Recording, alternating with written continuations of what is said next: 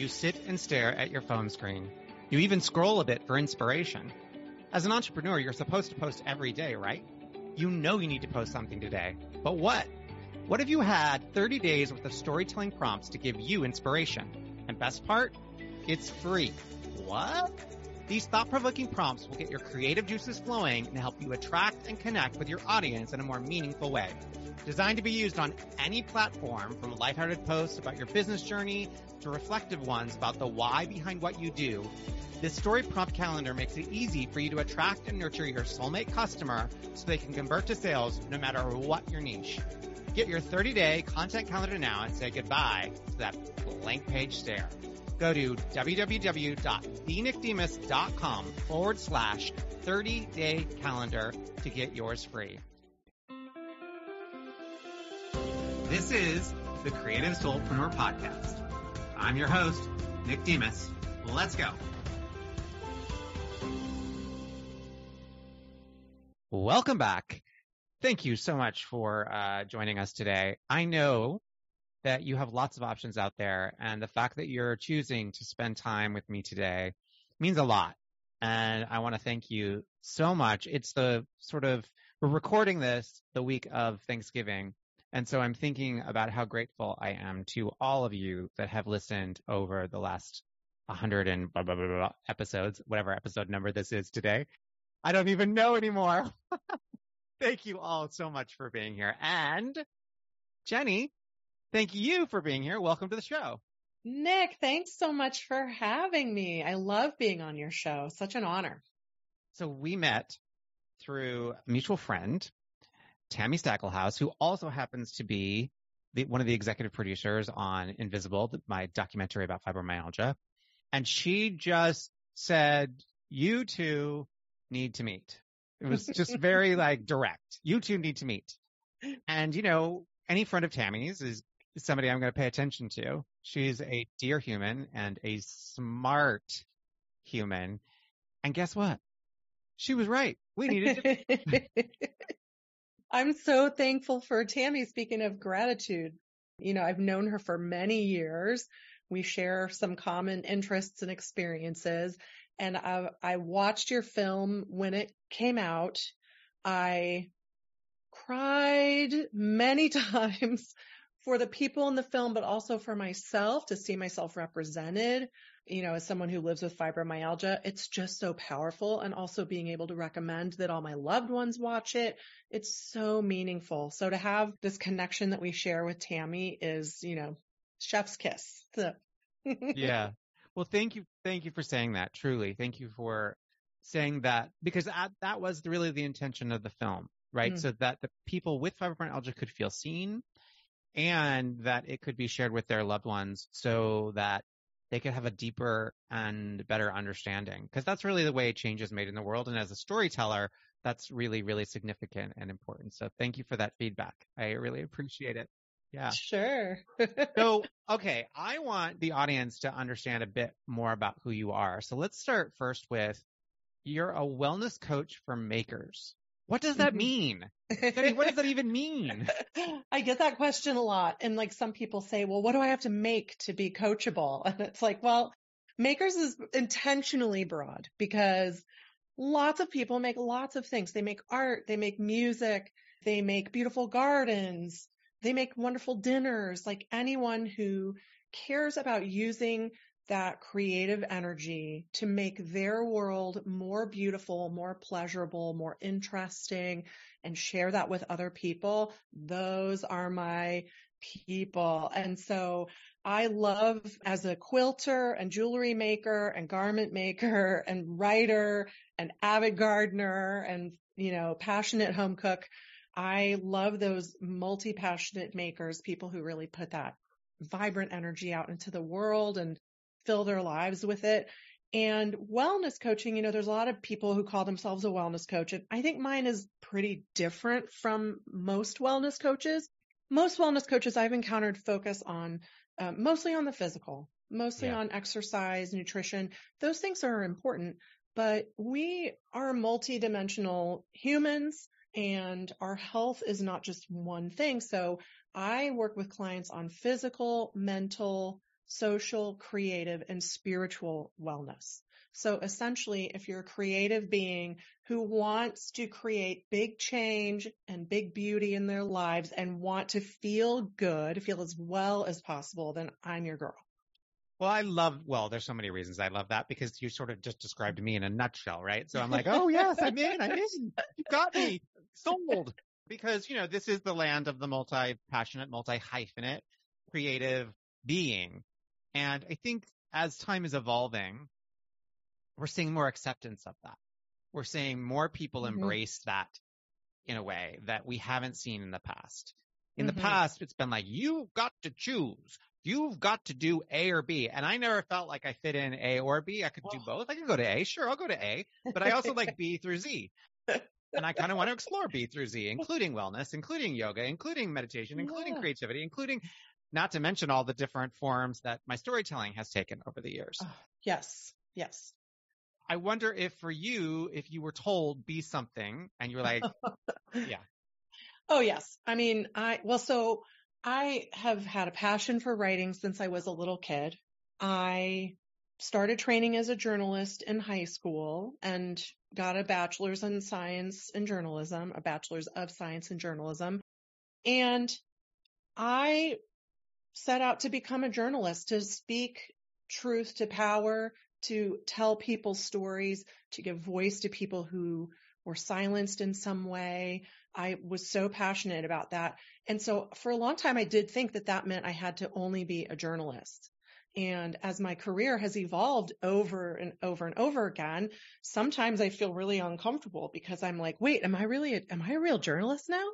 Wait, am I doing it right? And I have been working so hard to break out of that shell, because the reality is, even though I'm not a full-time journalist anymore, I do some reporting, I do storytelling, I do help people share their voices, I do activism. So I am still using all of those qualities that made me a journalist. Boy, that curiosity, which is such a big part of coaching.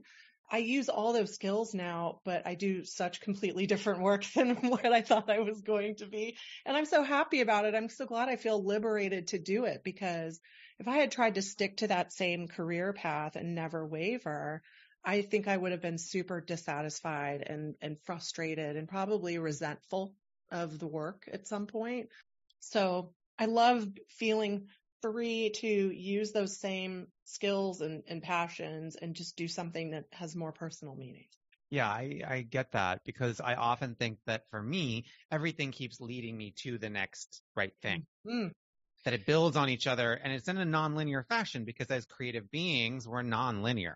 Let's be honest. It's often like a spiral or a circle, and not so here's the next step and then the next step and then you hit the next step. That doesn't really work for a creative soul. No, I think mine's like the roller coaster that you see where it goes upside down and it goes backwards and it stops and it drops you from really high in the air. And that's oh, that's been my path. You know, when I was a kid and I first started writing, I wrote a novella between the ages of 11 and 13. I was going through some really intense, difficult stuff, and that was a way for me to process that. And I think that was the first time I really thought about storytelling as a way to heal.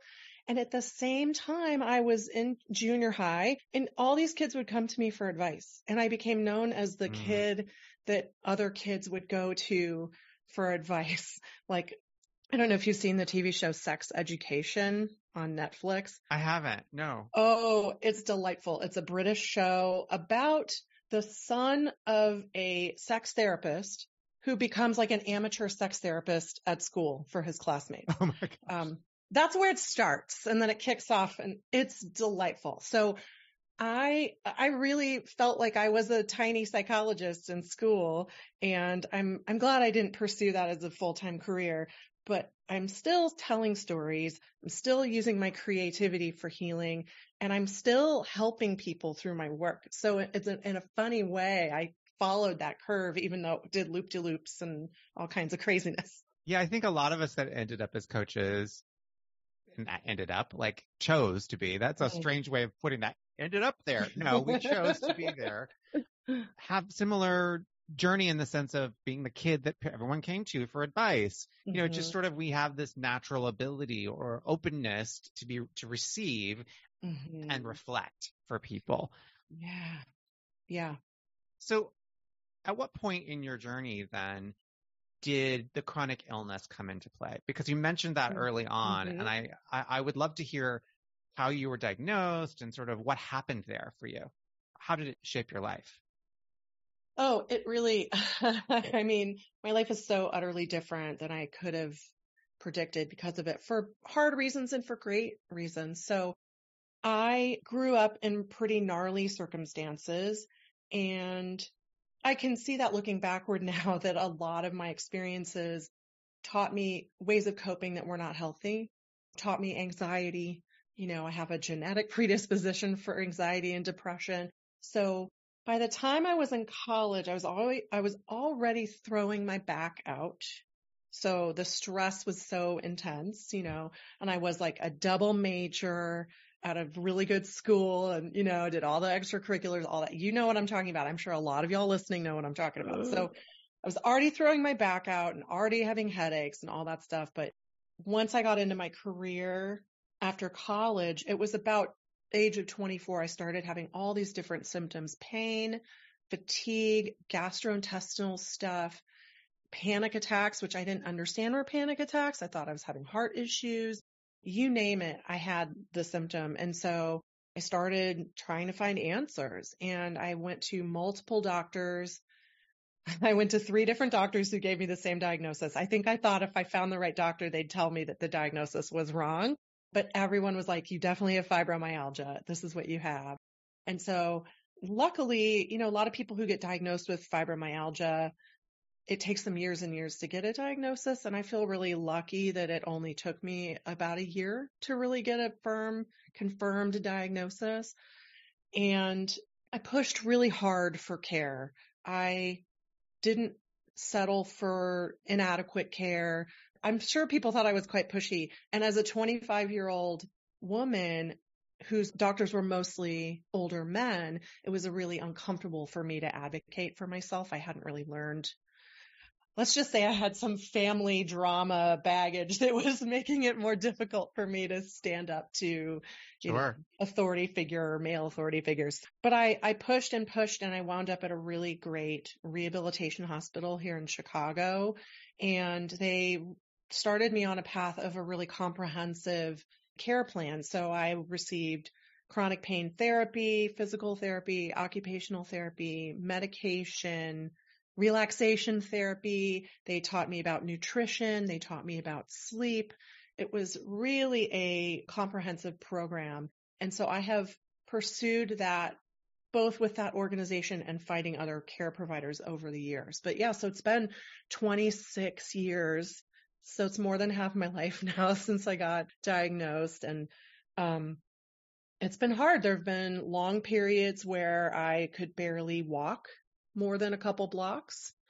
If I'd go to the grocery store, I'd have to stop partway and sit down and just hang out until the pain got, I'm going to say, low enough that I could finish the trip. But that shopping trip would knock me out for a day. You know, I felt really discounted and discriminated against when I would speak up and ask for accommodations at work, for example.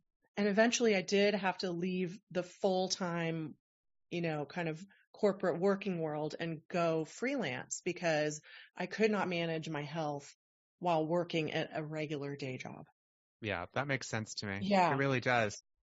I want to ask you about, because I know for me, and it's, if you watch the film, spoiler alert, I get diagnosed, you see it on my face, what's going on in the film, but there's this moment, the internal life, when that happens. That's external, all that mm-hmm. stuff that you were talking about. What was the work that you had to do to come, because it was hard for me to accept that I had fibromyalgia. Mm-hmm. I kind of was still, even though it's on camera and I'm doing it and I'm going through the motions, there was a part, I was like, tears. I said tears for my mom when it was really tears for me. Oh yeah. Yeah. I couldn't, like, I didn't want the label. I couldn't accept it. It's like you said, you went to 3 different doctors and you kept getting the same diagnosis. Yeah. At what point did it shift that you could accept it? That's a great question, Nick. That's the heart of so much of my work, is that acceptance work. So it took me, I would say it took me about 7 years to actually get to a place where I fully accepted it. And when I say acceptance, I don't mean it's a destination I got to. I mean, I got to a place where I could practice acceptance day in and day out. So because my acceptance wavers. I mean, there are days where I just want to scream, or I will scream because I got to get it out, you know? But yeah, it took me about 7 years to finally get there. It was just really, really tough. And at the beginning, I did things like, okay, here's an example. I'm sure doctors have told you this. Regular movement, exercise is so good for your body. And I had been a competitive swimmer when I was younger. So I started going to the Y every day on my lunch break and swimming as hard and fast as I could, because I thought the harder I worked, the faster I was going to get better, you know? Yeah. And what I did was I hurt myself in the process, because I just flared myself up really badly. Yeah. So I had to go through years of that before I finally got to a place where I was like, look, girl, you got to make friends with this dumb illness. You have to think of her as a friend who's trying her best and is really struggling. And so how would you take care of a friend who's really struggling? What would you say? What would you do? And I started to really think of fibro as that friend. And it was like, yeah, sometimes I don't want that friend around. She's a drag. And sometimes I don't want that friend around because she's needy or whatever. But also she's hurting. She's struggling. She's in a system that does not work for her. She's doing her best. So it was at that point when I started to think of it in that framing that I really started to calm down and breathe and say, okay, I'm going to work with what I got. I'm going to work with the right people, but I'm also going to take naps. And I'm going to study the illness and try to understand it, but I'm also going to make time for fun. Like, I'm going to work with it. I love that. Make the friend. I talk about that a lot in my coaching too, about honestly, about any dark part of the soul, of making the friends with, you know, any part of the self that you don't necessarily enjoy, like want, making them your friend. Yeah. You know, you have to maintain this sense of optimism in some ways around being healthy, around what you're doing. But how do you balance that with, like, making sure that you're not, like you said earlier, avoiding the feeling? Yeah. She said, I want to scream. Oh, well, I'm going to actually scream. Like, how do you avoid it not being like toxic positivity or spiritual bypassing? Yeah. You know, how do you walk that line? Yeah. Well, so I journal, I pay attention to the feelings that are coming out. I have a lot of wonderful friends and a terrific partner who I can say anything to. So I make sure that I have people that I can just be like, this fucking sucks. I can't stand it. I need people that I can be real with. And that's part of the work for me, is letting myself say those things, letting myself say, I hate this. I hate my life in this moment. I can't believe this happened to me. This isn't fair. Like, we need to say those things sometimes, but I don't want to live in that space full time. And so I kind of wake up every day and meditate and kind of get myself centered and think about, like, how am I going to work with what I got today? And it's that conversation with that friend that I'm saying, how you doing? I do a little body scan. How you doing? Oh, this hurts and I'm tired and this is happening. Okay. All right. What do you need? And it's really like, I have an inner dialogue where I'm asking those questions. And I do tend to think about the young people in my life and how I would respond if they told me what they needed. So I have an 11-year-old bestie. And if Finley asked, you know, told me he wasn't feeling good, how would I treat him? And I try to treat myself in the same way. Or I think of my 3-year-old niece, and if she had some issue that she was going through, I want to help her feel her best. So how can I be that same way with myself, you know? But it's really about staying open to that dialogue. Now, I think that some people will watch you do that. I had a comment on one of my YouTube videos the other day where someone told me that my positivity was nauseating and insensitive. And I thought, well, thanks for giving me the comment, you know, and at first I was kind of hurt. And then I thought, I don't know what that person's going through. Like, I can imagine what it was like for me. So just I replied and said, I'm sorry that this isn't right for you at this moment. I hope you find what you need. That's really well said, because I can tell you, having put myself out there full force in the community, in the chronic, illness community, I've gotten a lot of flack, a lot of pushback. You and me both. A lot of negative comments, a lot over. And for me, it's been a very short time frame in terms of acceptance. But I think that I always have anyway, just by the nature of who I am as a human walking the planet. So I've come to this acceptance of honoring myself first in that situation. Like you said, you had to honor you. You took your breath. I have a conversation with my inner child to be like, hey, you're okay, little Nick. It's okay. This is their stuff. This isn't yours. Let's. And then I respond. Sometimes it's a very kind, thoughtful response like yours. Other times, if it's nasty and rude in a way, I'll just delete, ban, goodbye. Sure. And other times, if it's somebody who's doing it merely for the sake of doing it or sort of trolling, I love to troll back. I often will say something like, thank you so much for the algorithm help. Oh, that's delightful. Yes. Because if they say any other thing again, they'll realize they're actually helping you. There was a person, when I first started doing advocacy work around chronic illness, there was a person who created an entire website about what an asshole I was. Oh, wow. It was amazing. So when I first saw it, I was horrified.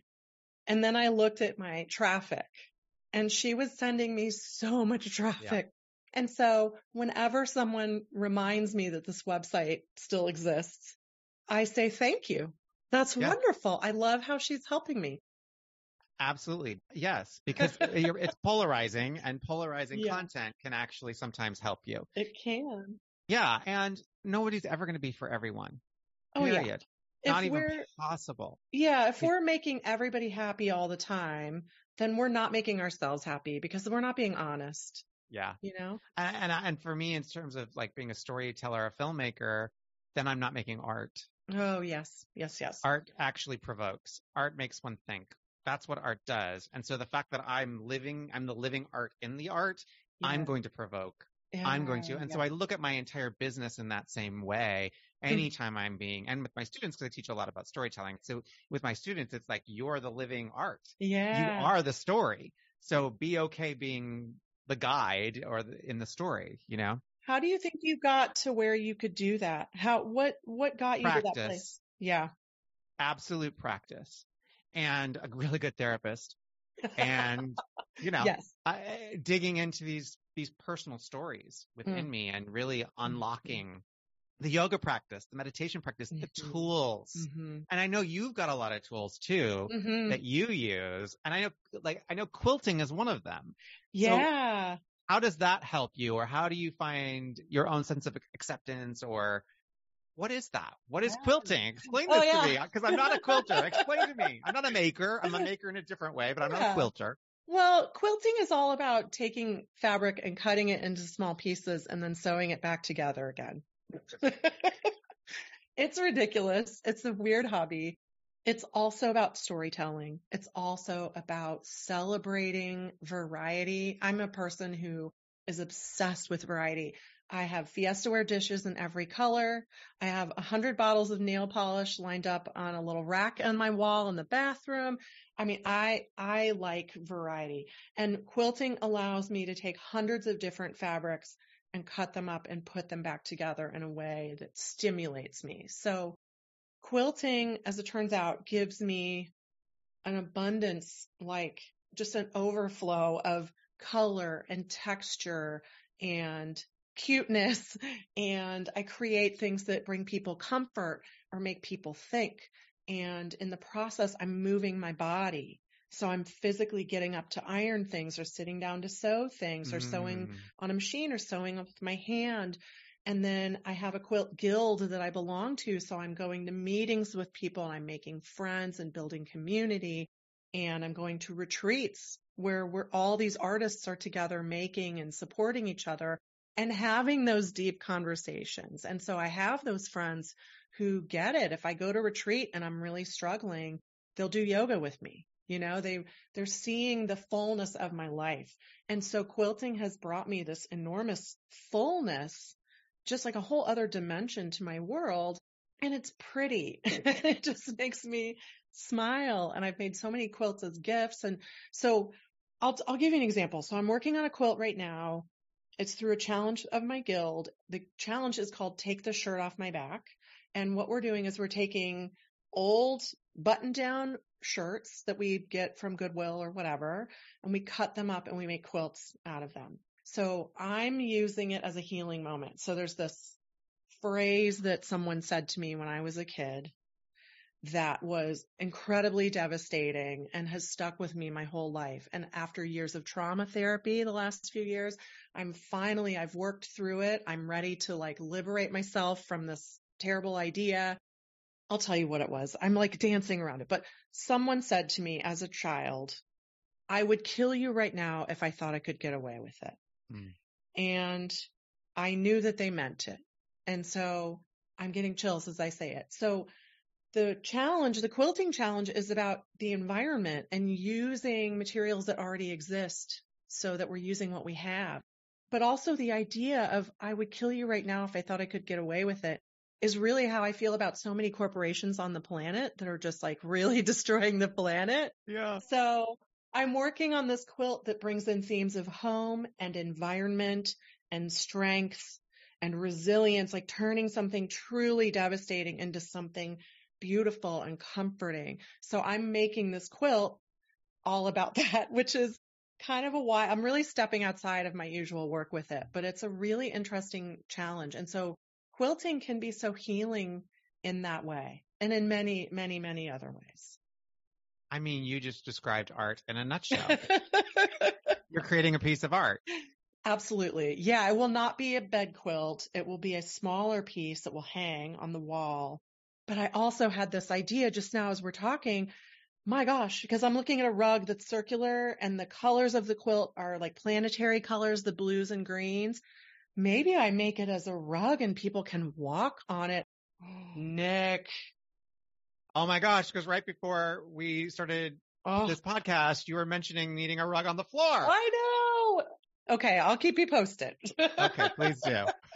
It's in progress. I have a couple months to make it, but that's the thing about quilting is it can be just delightful and cute and pleasant and comforting, and it doesn't have to have deep meaning, but also you can make things that shock people, that evoke deep, difficult, or deep, joyful emotions. You can make people think. You can make people feel. And I think that a lot of people don't think of quilting like that. When I first was introduced to quilting, I had a friend who said I should do it. And I thought, everything's brown and it's old and it's boring. And she was like, you're ignorant. You have no idea what you're talking about. Yeah, I mean, because, you get the visual of Granny, yes, creating something from the 70s. You know what I mean? Yes. That's sort of the visual that you get. But the way you describe it is truly as an art form. Yeah, it really can be. And, as I think about it, the thing about quilting that's so similar to resilience and acceptance practice is there's a lot of improv in it. So you're working with what you've got. You might cut things up and they go wrong. And then you say, oh, wait a second. I did that all wrong. Okay. How am I going to make this work? So it's really a yes and I cut that up and it is I made those squares too small and I'm going to sew them back together again. We work with what we have, Yeah. Cause even in this conversation, you were oh, maybe it's a rug, which had not been anywhere on the radar. It's not you set out to make a rug for the floor. Right? Right. That's an acceptance. That's a yes and. That's absolutely. That's improv rule. Yes and. Yes and. So I yes and so much of my life. And that has also been such a big part of acceptance practice because, so I think you asked about how do I not be toxically positive? And I'm right there with you. Another way to think about it is if I if I saw difficulty in my life or I felt difficult feelings and I said no, and I pushed them aside, that, you know, no, I'm just going to be super happy and cheerful and joyful and not acknowledge these terrible feelings. Well, that's not healthy. That's toxic positivity. Mm-hmm. Some people will turn that into spiritual bypassing. But when we recognize those difficulties and we say, okay, yes, I'm furious today. Yes, I'm really angry. Yes, I'm having trouble walking. And what am I going to do with that? And it's that moment that keeps us from being toxically positive, but we are allowed to bring in some positivity and problem solving. Yeah, because otherwise you're just wallowing. Oh, right? Yeah. You're wallow rather than doing something to shift out of it. So then how did you have the fortitude or the insight to take and accept this chronic, go beyond accepting this chronic illness and become a coach? To become this wellness coach for makers? Like, how did that transition happen for you? Well, I did, for about 15 years, I did chronic illness advocacy work, and it turned into my full-time work. And I did it under the name Chronic Babe. So there's a lot of stuff on the internet about me as Chronic Babe, and I loved it, and it was fun, and it was like jubilant and silly. And at the same time, I always thought of myself as a sick person. I'm a sick person, I have chronic illness, and those things are true, but I was almost adding like a layer of extra feeling like that came with that label. And a few years ago, I was making really big changes. I was a couple years into sobriety.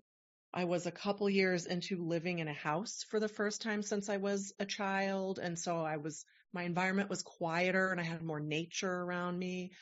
And I was really realizing that I had deeper healing work to do. I think it was the first time I felt safe enough to say, I think that some stuff inside me is like so deeply messed up that I need more intense help. And I had a wonderful therapist who said, you need more intense help. I love you and I don't have the capacity to help you. So I found a trauma therapist and I really worked on my stuff for a couple of years there, 2.5 years of like really, really deep, intensive work. And a thing I really realized about myself in that work was that I didn't want to think of myself as a sick person anymore. So what I mean when I say that is that as I did the trauma therapy, some of my fibro symptoms started to go away. And I think that's because I was able to release a lot of really difficult feelings and acknowledge a lot of memories and process them safely, which I'd never been able to do before. And my body was like, oh, we're doing this now. Okay, we're all right. And I started to feel better. I started to be able to exercise regularly. My mental health was really improving.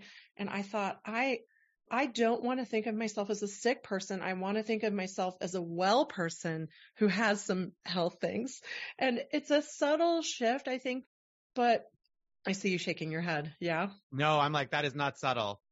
Yeah. That is significant. Yeah. Have you been there too? Have you felt that way or? Like, that's what you were witnessing on camera. Yeah. That was part of the me not accepting was like, I am not taking on this label of being a sick person. Yeah. I was already healthy. I say I'm healthy enough in the film. Yeah. I was already doing all the things sort of naturally. I was naturally over just because I was a dancer, because of my years of being a yogi. Okay. Like I was naturally doing all this course correcting. Yeah. So by the time I got my diagnosis, I was like, I'm not accepting this yet. I was accepting it. It's like let's talk about acceptance. Yeah. I was like, yes, and I'm not going to call myself somebody with fibromyalgia. I'm not going to call myself a sick human. I'm going to call myself somebody who has an issue. Yeah. And the way in which I approach this is not going to be from sickness, but rather from health.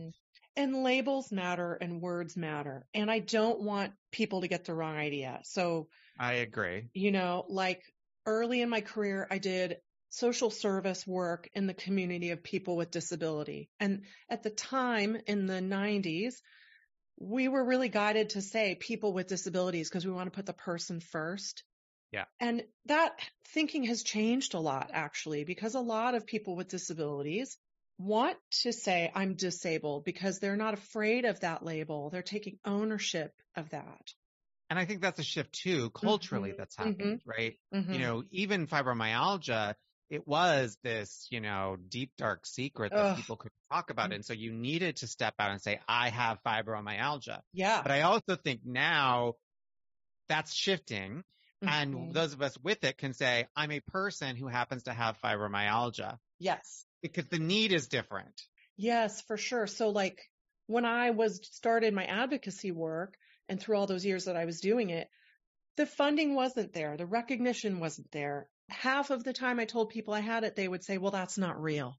You know, mm-hmm. So I had to get up and shout about it. I did performance art about it. I saved all my pill bottles and all my friends' pill bottles for 2 years. So I had one of those giant, I don't even know how big, it's a Ziploc bag that's like 3 feet by 1.5 feet, you know, that you put all your sweaters in under your bed or whatever.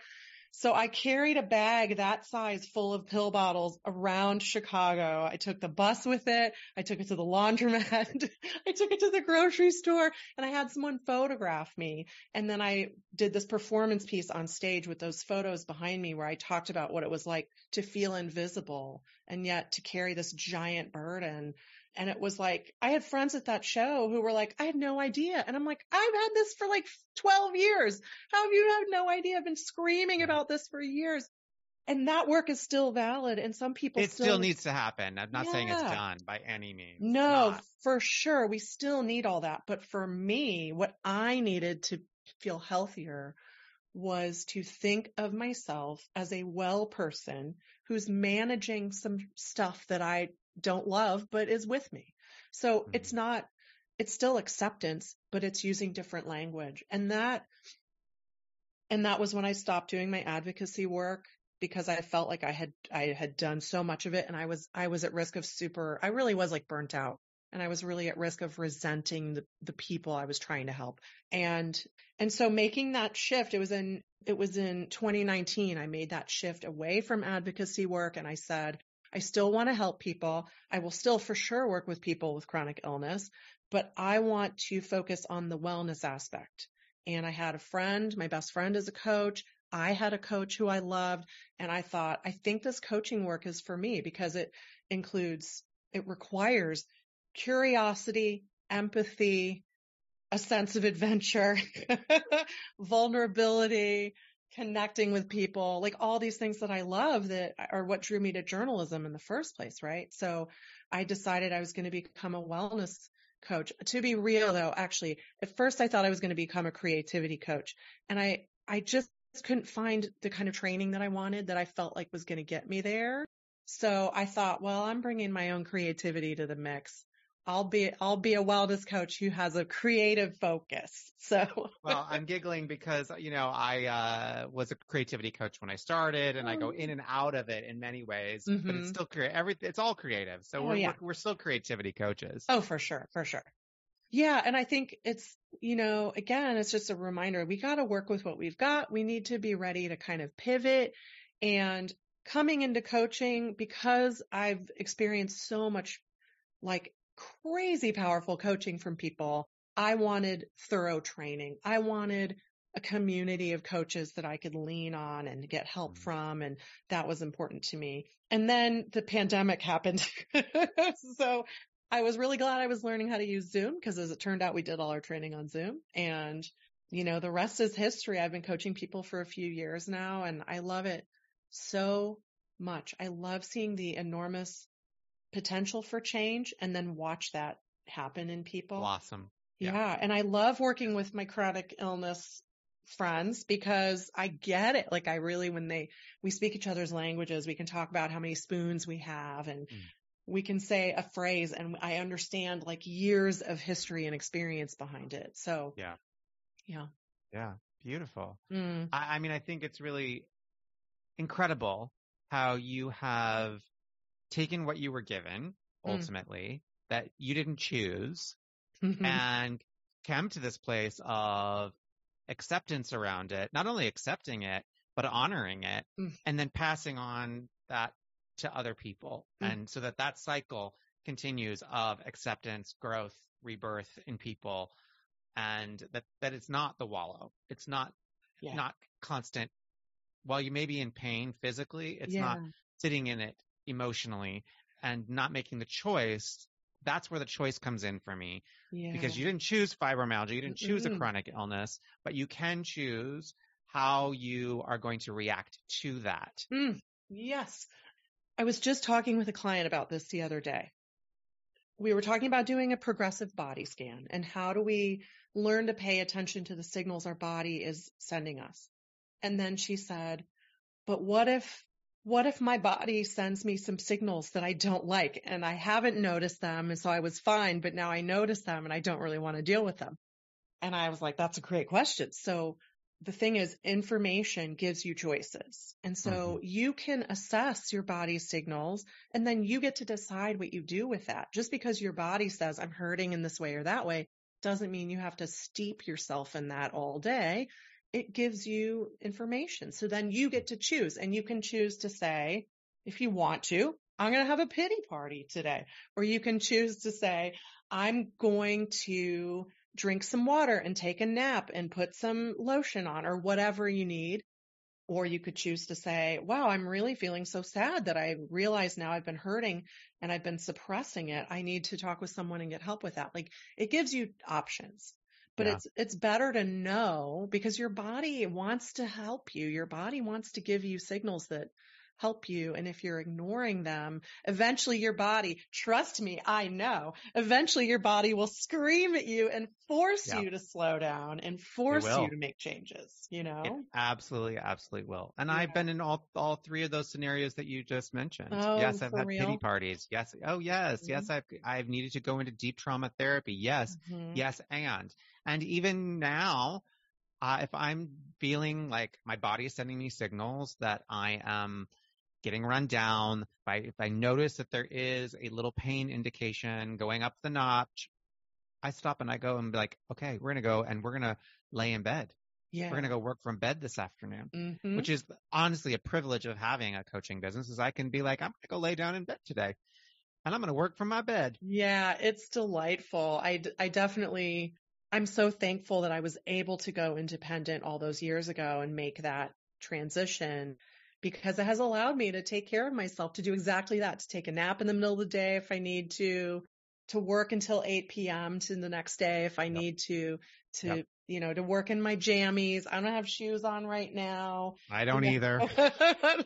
I haven't put on makeup today. I'm just very cash and like. Me either. So there you go. So that it works for me. And then maybe on a day you or I want to put on makeup and we want to wear heels and we want to do our thing. You know, we want options. So I love that. And I love helping clients discover that they can choose that kind of stuff for themselves, that it's okay. Like you asked earlier about, like, did I know always what I was going to be? Or like, did I do things that people said I should do? And like, yes, I did. But when I veered off that path, I felt so free. I felt like I started to feel like myself, you know, and I love helping clients see that they have choices, that they have agency. I have a client right now I'm working with on this concept of agency. So she's asking herself all day throughout her day, what do I need to feel a sense of agency in this moment, to know that I'm in charge of this moment? And the change in her is starting to be really big, and it's cool to watch. Yeah, I love that. That's like my favorite part of being a coach. Like that moment where you see that seed that's been planted, that it begins to sprout. That's like such a great moment. Okay. Speaking of choices, will you choose to take the final three? The final three questions. I'm so excited. Okay. Yes. I choose. Rapid fire final three questions. Okay. And the first one. You did choose. Yes. I just assumed you were going to choose. I'm like, I did choose. I said, lay it on me. Okay, good. The first is, who would you like to collaborate with that you have not collaborated with yet? I can pick anyone. Anyone. Dead, alive, doesn't matter. Bjork.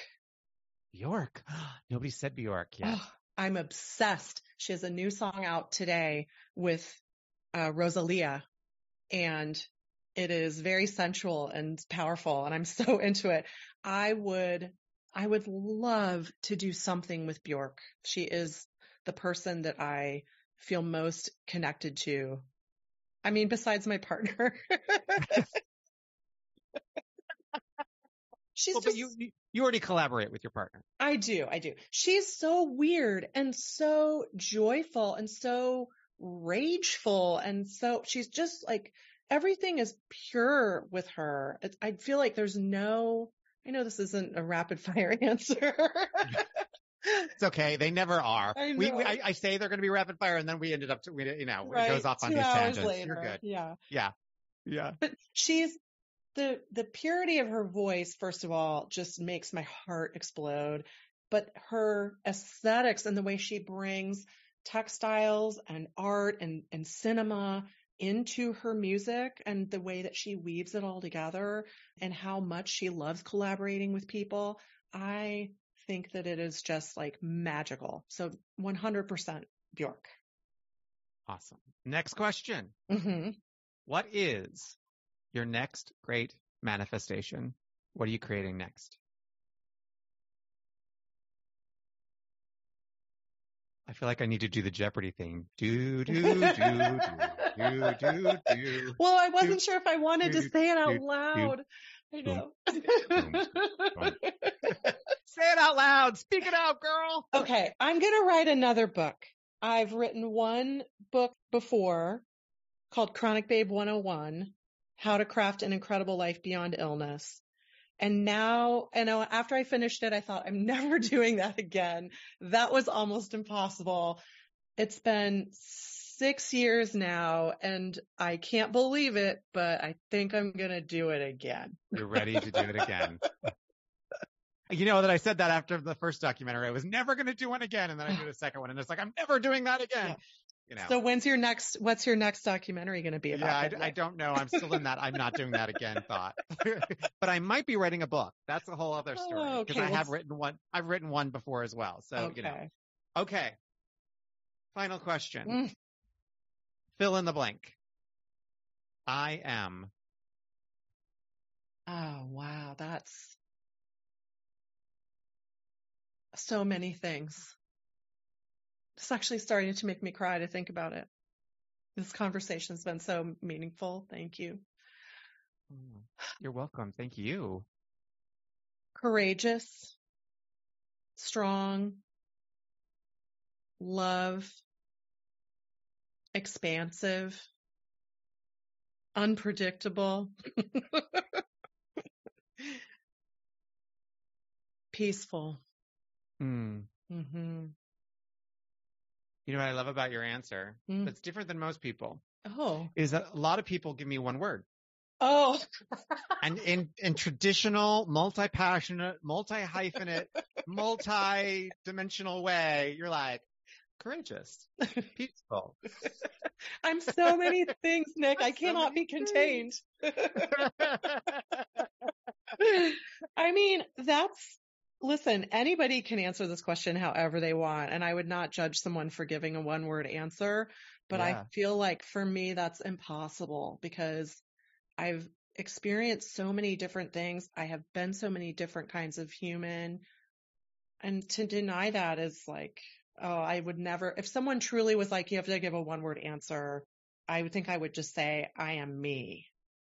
Well, you'll appreciate this. I actually got this question from my friend Tanya Burrow when she interviewed me, and then I asked her if it was okay to use it. Mm-hmm. And when she interviewed me, I said, period. Oh, that is so great. That's such a Buddhist answer. I love it. Oh, that was, you just clapped with one hand, Nick. I love it. I was like, mic drop. Oh, I love it. Yeah. Okay. Anything that would make this conversation feel full or complete that you want to share? Well, again, I just want to express my gratitude. It's so fun to get to know you and get to hang out like this. And I really hope that people listening feel a sense of permission to be their full, complex, like revolutionary selves, that there is always room for change and growth. There's always another choice. There's always another option to play with, you know? Mm. So maybe if people could leave just remembering yes, and I think that would really get them down a path toward greater acceptance, and improvisational living would be delightful. Taking it back to acting school. Taking it back to acting school for me. Yes, and. Jenni, thank you so much. How can everyone find you on the socials? Oh, thanks, Nick. I am Coach Jenni Grover everywhere. So my website, Instagram, Facebook, all the things. So it's Jenni with an I, Jenni, and Grover like Sesame Street. So Coach Jenni Grover. Well, thank you so much for sharing your journey, your story, and for true acceptance of who you are today, who you'll be tomorrow, and who you were yesterday. I really do appreciate you being a great guest today. Be sure, my friends, to DM Jenni and me both with your takeaway from today's episode. I know there's going to be some great ones from this episode. I can just tell. So be sure to DM us and let us know, and leave us a review. 5 stars. How subtle was that? Because it really does help us get this podcast out to more people. So to spread the love and the message. Thank you so very much. Again, have a great day. See you next time.